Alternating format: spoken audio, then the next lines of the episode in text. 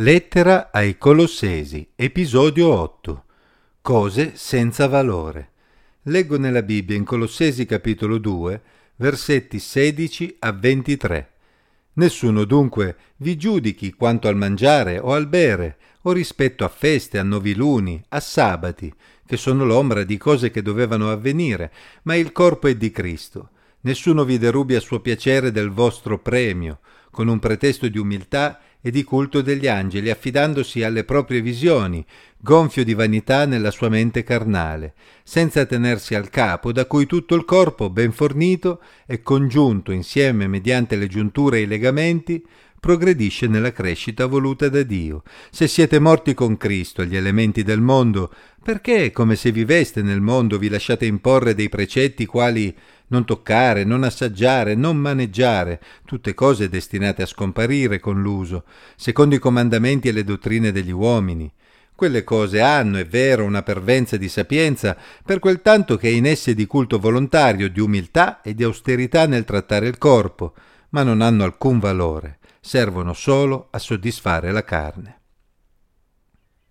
È piuttosto comune ancora oggi incontrare persone convinte che la vita cristiana sia associata ad uno stile di vita fatto di privazioni volontarie di ogni genere. Ho conosciuto persone che addirittura pensavano che infliggersi delle penitenze autonomamente fosse un modo per rendersi più graditi a Dio.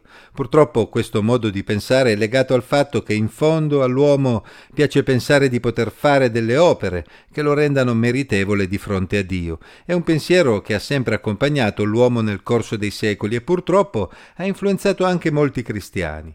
Ma è proprio così?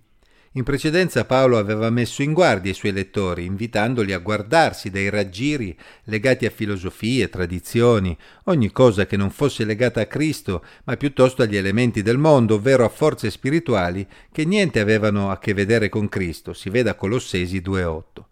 Dopo aver ribadito ai suoi lettori che il cristiano ha ogni cosa pienamente in Cristo, nella sezione attuale egli ribadisce che essendosi identificati con Gesù, essi sono morti agli elementi del mondo e non devono quindi avere più nulla a che fare con loro. Essi non devono comportarsi come se vivessero nel mondo, ovvero come se fossero ancora legati al mondo inteso come sistema che si oppone a Dio.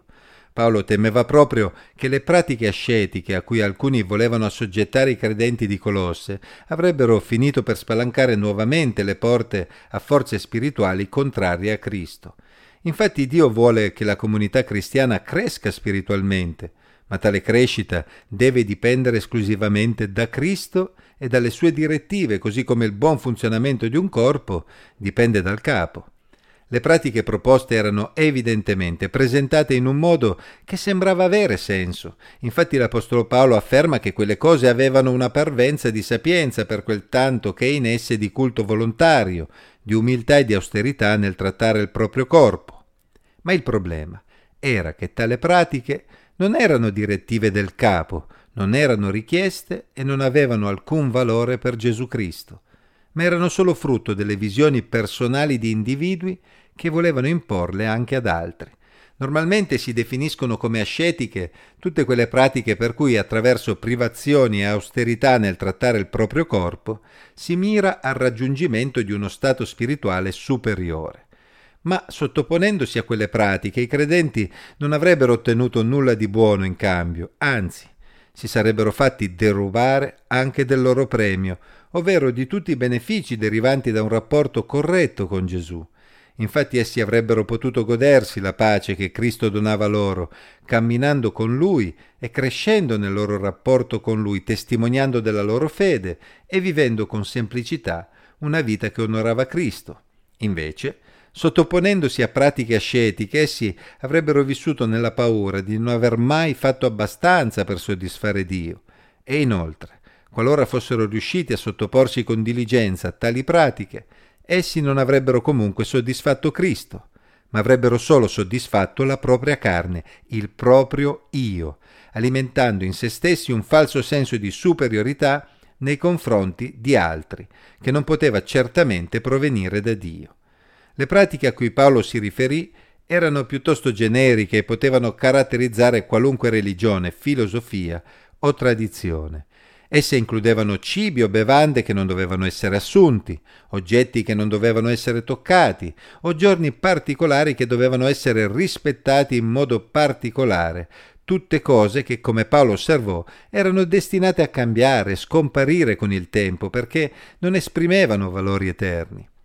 Paolo cita poi anche una pratica specifica che chiama culto degli angeli, della quale non conosciamo i dettagli. Potrebbe riferirsi ad un'adorazione diretta di creature angeliche o, più probabilmente, alla ricerca della mediazione angelica per raggiungere uno stato spirituale superiore. Comunque sia, non si trattava certamente di qualcosa che Gesù aveva comandato. Qualcuno potrebbe essere sorpreso dal fatto che Paolo incluse in questo suo breve elenco esemplificativo anche noviluni e sabati, facendo quindi un chiaro riferimento anche a feste solenni nell'ebraismo che evidentemente per Paolo rientravano nelle pratiche che non dovevano essere imposte agli stranieri, a coloro che non appartenevano al popolo di Israele.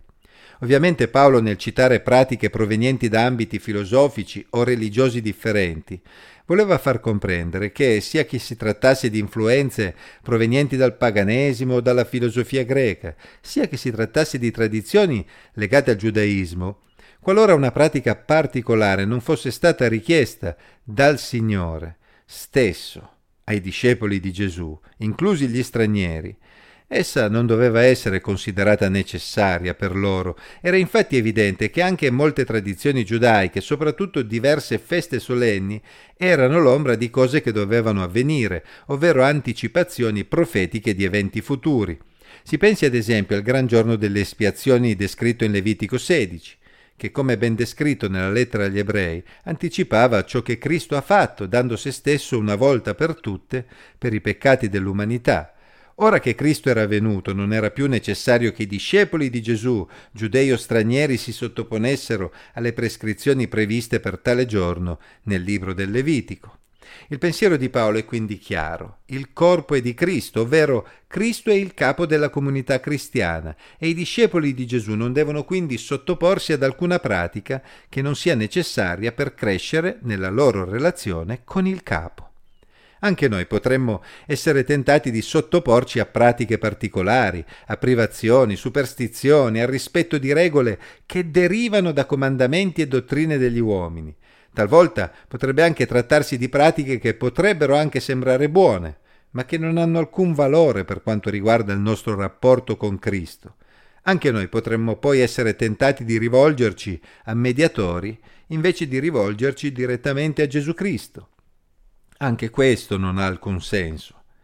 Molti cristiani purtroppo si lasciano derubare del loro premio, ovvero della gioia della salvezza e della pace che caratterizza la vita cristiana, per ricadere nella paura e nell'incertezza.